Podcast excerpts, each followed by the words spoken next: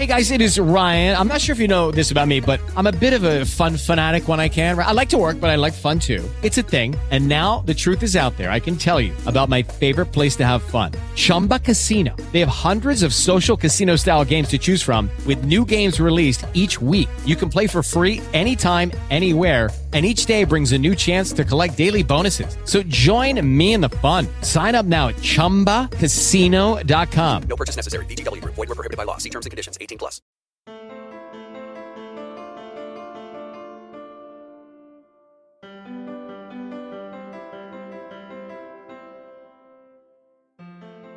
Robert traveled all over the world. As a sports editor for the London Evening News, his job brought him to different countries where he enjoyed seeing various sights, sounds, and sports. Most of all, he loved meeting new people from different cultures, especially when he was asked to cover the Olympics.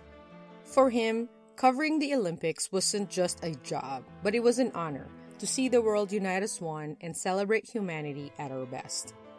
This year, much to his excitement, he was again asked to cover the Olympics. He packed his bags and set off on another great experience. When he got to his hotel, he met up with his colleagues and started to tour the Olympic Village, walked around the different areas that they will visit, and got to know what the public felt about hosting the events. Robert met a lot of locals who were enthusiastic about the games and proud to host the entire event. The people want the games to go well and show the world what their country has to offer. While the host country was busy preparing for the games, a portion of the population was gathering to protest. The protest was not entirely about the Olympics, but the political unrest has been simmering for quite a while, even before the Olympics became the government's focus. It was 10 days before the opening ceremony, and Robert found himself around town. He's heard about the demonstrations and decided to check it out. Maybe there's a story to it, or perhaps it wouldn't be anything significant. He and other members of the media made their way to the city square. They were met by thousands of people local to the host country, gathered to make their voices heard. Robert did notice that most of the people were young, possibly college aged, and despite the number of people, the atmosphere was peaceful and orderly. But in a matter of minutes, the simmer turned into a raging boil. Later on, when Robert looks back to that day, he will say that it was the most terrifying night of his life.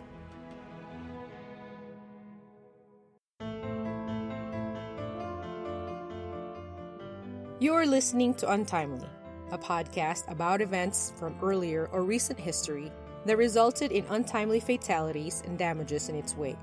I am your host, Lynn. Since its inception, the Olympic Games has had its moments of highs and lows. Visiting countries waved their flags in pride and honor, and host countries welcomed the entire world as their countries put on one of the biggest stages of athleticism and competition. On the other hand, the political aspect of the Olympics does create an atmosphere of tension and ambivalence.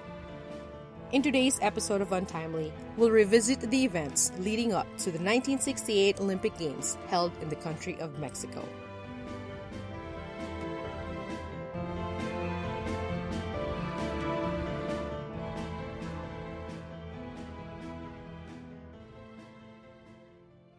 In the 60th International Olympic Committee session in West Germany, the committee was about to announce their selection for the host city of the 1968 Summer Olympics. The cities fighting for the honor were Detroit from the United States, Lyon from France, Buenos Aires from Argentina, and Mexico City from Mexico. Representatives of these cities were present during the announcement on October 18, 1963. The committee, then happily selected, the honor goes to Mexico City. This announcement became many firsts the first games to be hosted in a Latin American country and the first Spanish speaking country to receive the honor. This was also the first time that East and West Germany competed as separate countries. But the games were littered with controversy even before it started. After World War II, the country of Mexico experienced economic growth and strength. Under the control of Partido Revolucionario Institucional, or PRI. The PRI was the dominant political party in the country established in 1929. In the 1960s, the peso was stable and external debt was at an all time low, which made Mexico one of the fastest developing countries in the world. But many, including university students, felt that the economic growth was not spread evenly and there were other changes needed to make things even better. As the elite of Mexico society enjoyed growth and upward gains, there was little that can be afforded by the poor and unemployed, especially in rural areas. In a university survey in 1967, Mexico's population was 47 million. About 5 million had no access to basic resources, and 11 million were considered illiterate. When Mexico made a bid for the 1968 Summer Olympics and eventually won, the government saw an opportunity to sustain its economic growth. The Olympics will showcase the country through global networks and media coverage. This in turn will bring investors, which will create jobs and strengthen development further. But to host the Games properly, infrastructure will need to be built to accommodate the International Committee's requirements. The government, led by then President Gustavo Diaz Ordaz, decided to use what they have available public funding. The investment was around $150 million, equal to about 1 billion in today's money. Everyone in Ordaz's cabinet agreed to use the funds, including the finance minister, but a portion of the public did not. The main reason for the opposition is that the government should prioritize its own people's needs before spending money on the Olympic Games, and funding can be raised in the private sector. The opposing protesters were mainly made up of university students who had a fair amount of clashes in the past with the government. One instance happened in 1966 at the University of Michoacan in Morelia. Students were protesting the increase in bus fare, which was relatively low key in comparison to more massive demonstrations in other areas of the country. Instead of letting the state handle the protesters, President Diaz Ordaz intervened under the guise that the demonstrators were acting as communists influenced by a foreign power, obviously entirely unfounded. The face off between federal police and protesters resulted in one student shot to death. Things escalated from there, and many students were arrested or expelled. A similar incident happened on another campus, University of Sonora. President Diaz Ordaz magnified his authority by making threats to other universities in a speech, quote, neither claims of social and intellectual rank, nor economic position nor age, nor profession, nor occupation grants anyone immunity. I must repeat, no one has rights against Mexico. The government's oppression of student demonstrations added fuel to the fire, but while the threats remained, students continued to mobilize and gather strength in numbers. On a global level, similar protests were held by university students in other countries, including the United States, Japan, Italy, France, and Argentina. The student protesters from Mexico were not alone. On July 22nd and 23rd of 1968, after a football game, several fights between rival schools ignited an already volatile environment. The schools involved were from two different sides of the economic scale one a vocational school, while the other was a college preparatory school. The Special Police Corps of Grenadiers, or riot police, were sent to break up the fight, but instead of calming everyone down, the Grenadiers resorted to violence.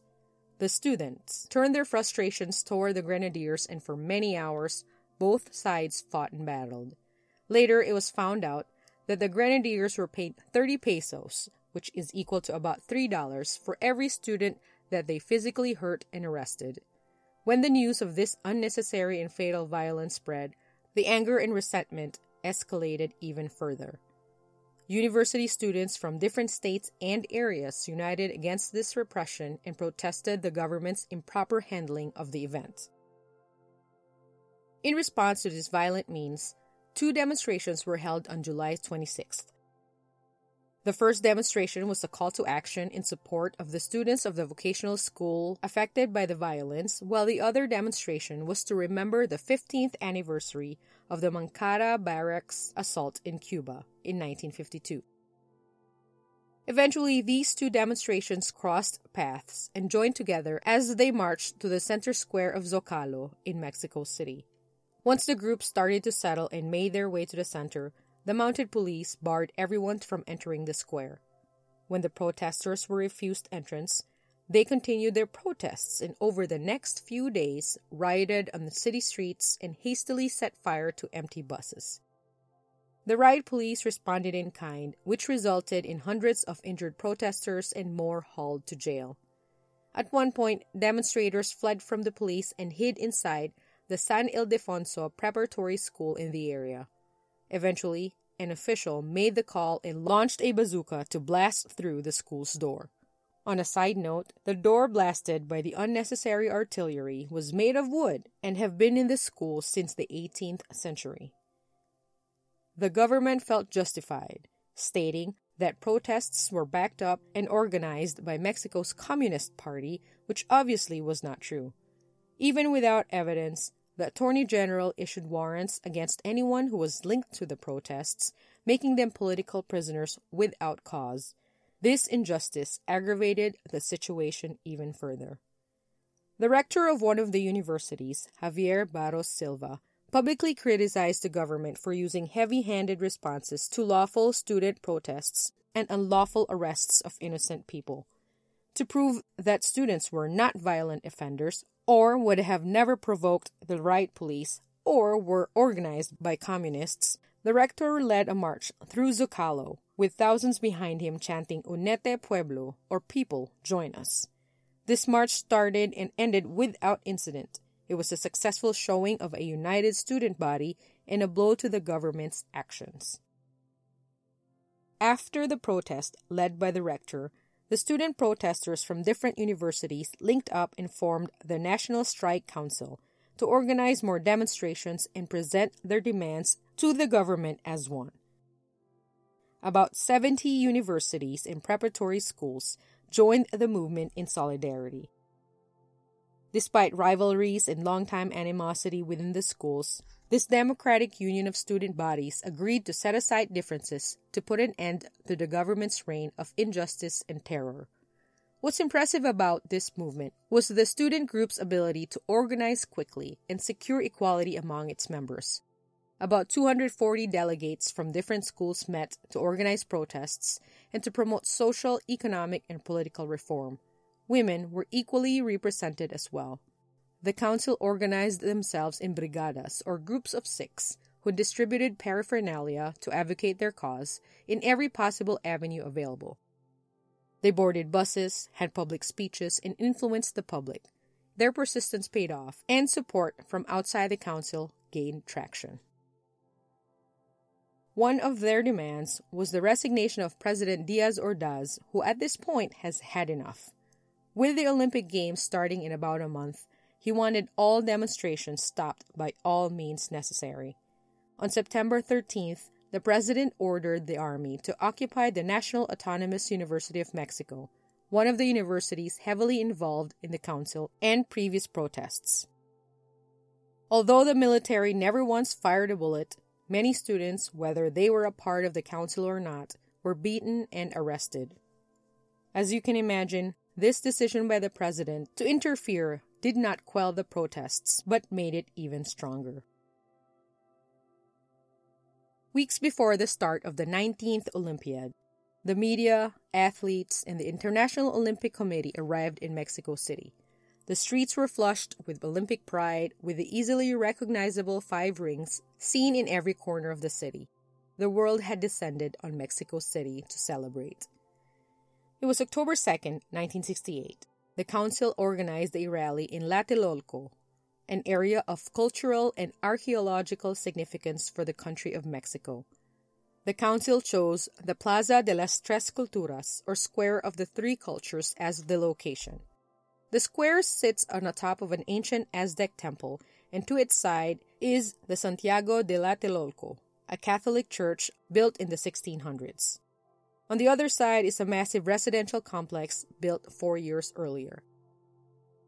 At the start of the protest, there were about 15,000 people, but slowly decreased in number in the afternoon. Around 5 o'clock, an estimated 5,000 people made up of protest leaders, council members, students, and the supporting public, including women and children from the residential complex, were in attendance. Later, as more people assembled in the plaza, they were joined by members of the electrical union, petrol employees, and phone operators. Basically, the working class and the student bodies converged to rally their causes. The makeshift stage, which was a balcony three floors up the complex, called the Chihuahua Building, was occupied by speakers and protest leaders. There were several journalists with their cameramen, equipment in tow, in and around the crowd to document what was happening. Among the media in attendance was John Rodda from The Guardian and Robert Trevor from the London Times. Throughout the protest, attendees listened to engaging speeches, roaring with patriotic ardor and enthusiastic energy for reform. Chants of No queremos Olimpiadas, queremos revolución, translated as We do not want the Olympics, we want a revolution, echoed loudly in the square. Aside from the demand to remove President Diaz Ordaz and the PRI in power, their demands were the following. First, repeal of Articles 145 and 145b of the Penal Code, which sanctioned imprisonment of anyone attending meetings of three or more people deemed to threaten public order. Second, dismantle the Grenadiers, the tactical police force who executed violence in previous protests. Third, immediate release of political prisoners. Fourth, dismissal of the chief of police and the deputy. And five, bring justice to officials who sanctioned the violence from previous protests. As the rally continued, protest leaders noticed that slowly flanking their sides were members of the military in full tactical gear and artillery popping up in small increments. The Minister of Interior, Luis Echeverria Alvarez, was put in charge of the situation by President Diaz Ordaz. More speeches rallied the attendees who continued to demand reform. Up to this point, the rally and those in attendance were calm and orderly. Between 45 to 50 minutes after the speeches started, the sound of blades spinning in the air began to drown out the crowd's chants. The noise started to get louder and louder as two helicopters came closer and closer to the square. The crowd noticed but paid little attention. The helicopters hovered above the crowd for about a minute or two when suddenly a green flare dropped from one of the helicopters down to the ground. Then a red flash dropped from the other, then another, and another until the flare surrounded the square and crowd boxing in the thousands of people inside. The crowd started to take notice, and panic followed and replaced the once enthusiastic spirit that maintained order. The council members and speakers pled to the crowd to settle down and tried to calm down the now agitated public. What the council did not realize or account for was the intense desire of their government to stop the protests at all costs and ensure that the Olympic Games go on without any problems. Echeverria Alvarez deployed the Olympia Battalion, a top secret police force composed of military personnel, state police, and federal security agents whose primary purpose was to provide security for the Olympic Games. On the day of the protest, the Olympia Battalion executed Operation Galeana, a security task campaign mapped out in response to a possible shooting scenario during the Games. There were about 5,000 members of the battalion present on October 2nd.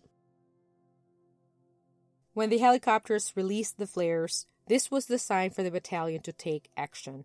The mission was to dissolve the protest and arrest the leaders of the council.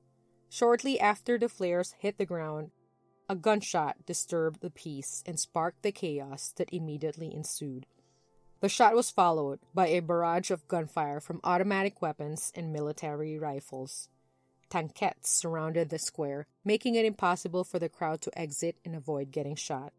Apparently, this was one of the strategies of the operation to guarantee that all exits are sealed so no one can leave and evade arrest. The horrific sound of guns firing and the crowd screaming in terror filled the air. Members of the battalion wore white gloves to separate themselves from the crowd. People scrambled everywhere they can, but for the battalion, it was like shooting fish in a barrel. Bodies fell and started to pile up. While the killings continued and some of the crowd ran away, a few members of the battalion waved their arms as a signal to the rest of the force to storm the ground and grab as many attendees as possible. The enforcers not only fired on unarmed civilians, but also beat them in clubs, kidnapped some of the leaders, and moved them away to be questioned, arrested, and subsequently tortured. People from the ground saw armed forces on the top of the church and balconies of the residential buildings with their weapons pointed down on the ground where the protest attendees dropped in mass. Bodies were scattered everywhere, and blood sprayed the walls and stained the ground. The bombardment of bullets and tear gas continued for two hours. Residents of the complex tried to flee but were also fired upon by the military. Some kind hearted people led students inside their homes to hide. Some captured students were lined up with their hands flat on the wall and legs spread apart. Battalion members also ordered attendees to go inside the church and told everyone to lay down and face the ground. One of the journalists, Robert Trevor, was able to get away using side streets. He and another reported twisted and turned every which way they can to avoid being shot or get caught in the stampede. Once they got out of the square and stepped on the city's main road, Paseo de la Reforma, it was like stumbling out of a parallel universe. The main thoroughfare, much to their surprise, was normal. No screaming public, no gunshots, and people walked without care oblivious to the massacre happening in the square just a few blocks away. By then, the day turned into night, and the dark sky cloaked the bodies on the ground. The square, once energized by peaceful protests, was eerily quiet. From time to time, gunfire was heard, and the sound of an ambulance followed. The sounds of truck engines and screeching brakes driving in and out of the plaza never stopped until dawn. The operation led by the armed forces continued through the night. Members of the battalion went door to door inside the residential complex and surrounding neighborhoods looking for college age kids to kidnap and torture. The government shut off electricity in the area and cut off the phone lines as well. Around 2,000 people were arrested and brought to the Lecumberri jail. For many, it was the longest and most terrifying night of their lives. From dusk until dawn, bodies were removed and taken to unknown locations, buried in mass graves. The next day, the square was cleared out and little evidence of what happened remained.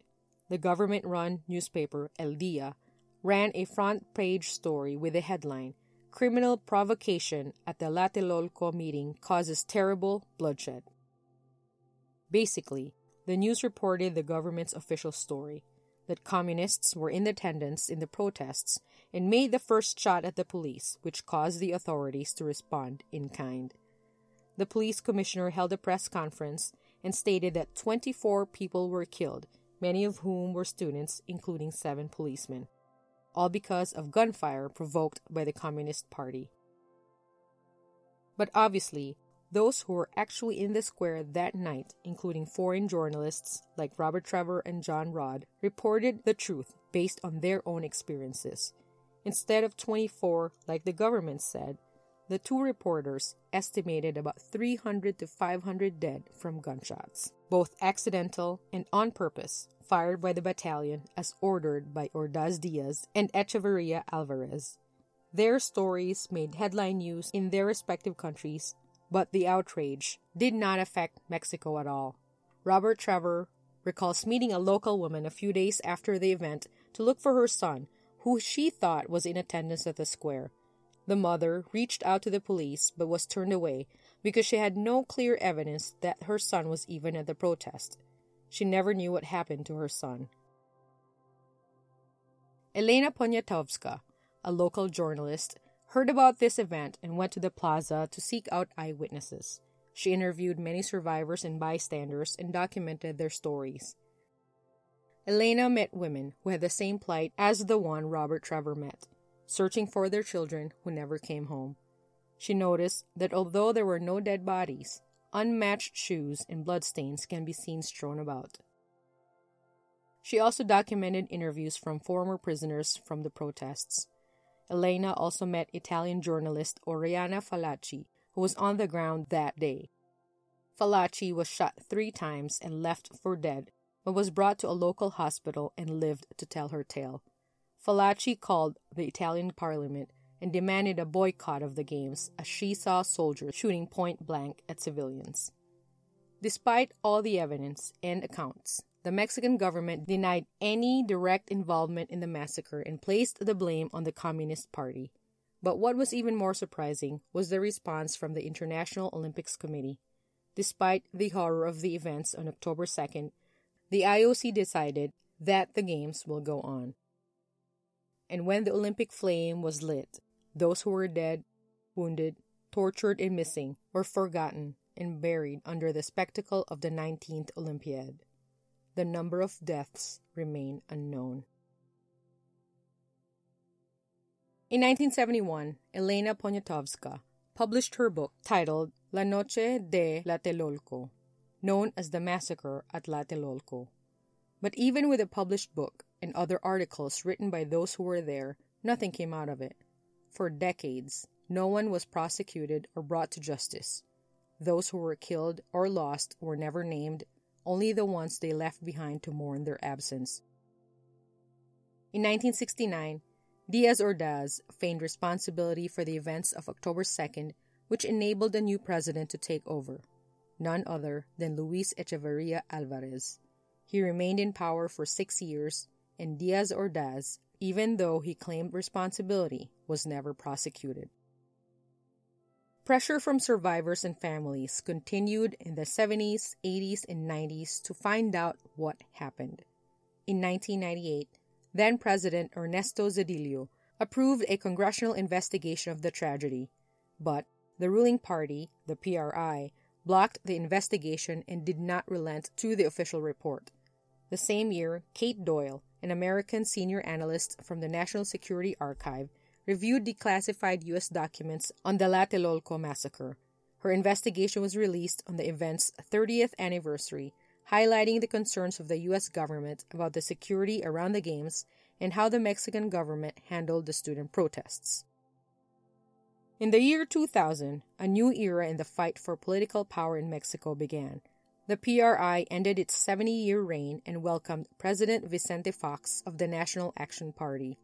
One of his actions as a president was to investigate and finally answer the 30 year questions that families and, and survivors had about what happened on October 2nd. He authorized the release of any documents related to the military presence at the square. Reports and official videos were found that supported Elena Poniatowska's book, as well as the articles by John Rodda and Robert Trevor. In the video, you can clearly see that the first shot was executed by strategically placed snipers on the balcony of the Chihuahua building where the protests were held outside. It is important to note that the snipers were a part of the Presidential National Guard, which further proves the involvement of Diaz Ordaz. There were no communists present in the crowd. It was clear that it was the government who instigated the massacre. The consensus of the number of deaths from the investigation, archives, testimonies, and other official documents was between 300 and 400. Kate Doyle successfully helped in naming at least 44 people who died that day. By 2006, the only living member of the Diaz Ordaz cabinet was Luis Echeverria Alvarez. At first, he was arrested by the prosecution on charges of homicide, but because of the 30 year statute of limitations, it was dropped. He was then charged with genocide, which did not carry any statutes. However, three years later, the charges were again dropped. A tribunal of circuit court judges ruled that there was not enough evidence to support the direct involvement of Echeverria Alvarez. He was set free and lives in Mexico City as of the release of this podcast. The 1968 Olympics had other controversies and highlights. This was the stage where U.S. athletes Tommie Smith and John Carlos took a stand for civil rights by raising their gloved fists up high as they stood on the podium after winning gold and bronze respectively for the 200 meter men's race. This iconic photo and stance against oppression, known as the Black Power Salute, was seen as a political move by the IOC and deemed unbecoming of an Olympic athlete. The two runners were ultimately banned in the Olympic Games for life.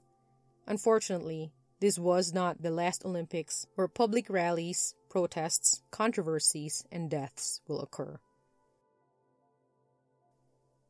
On December 2008, the Mexican Senate officially declared October 2nd as a national day of mourning. On the 40th anniversary of the massacre, thousands of students rallied in memory of those who suffered, who were killed, and never found. Around 40,000 marchers walked to significant sites where protests were held in 1968, including Zocalo and the Plaza. Multiple memorials were built to remember the events of October 2nd. One such monument stands on the south side of the Plaza de las Tres Culturas. Engraved on the monument is a stanza from the poem written by Mexican poet Rosario Castellanos.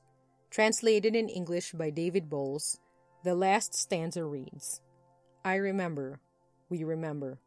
This is our way of helping the light shine upon so many sullied consciences, upon a wrathful text on open bars, upon the face obscured behind the mask. I remember, we remember, until we feel justice at least here among us.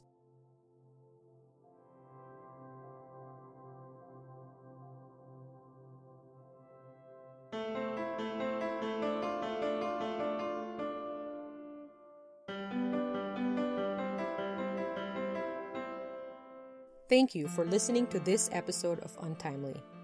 Let me know what you think of this episode. I will post direct links to the videos released to the public for your reference. Fair warning the footage is graphic and depicts violent acts. Please use your discretion when viewing the video. If you learned something new today and enjoy the podcast, please rate and review us on your favorite podcast platform. Also, share the podcast with your friends and family. Don't forget to connect with us on Twitter at Untimely Podcast. We'd love to hear from you.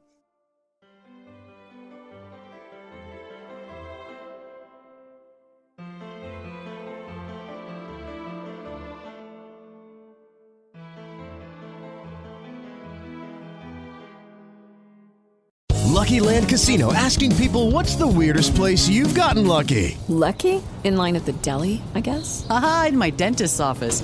More than once, actually. Do I have to say? Yes, you do. In the car before my kids' PTA meeting. Really? Yes. Excuse me, what's the weirdest place you've gotten lucky? I never win and tell. Well, there you have it. You can get lucky anywhere playing at LuckyLandSlots.com. Play for free right now. Are you feeling lucky? No purchase necessary. Void where prohibited by law. 18 plus. Terms and conditions apply. See website for details.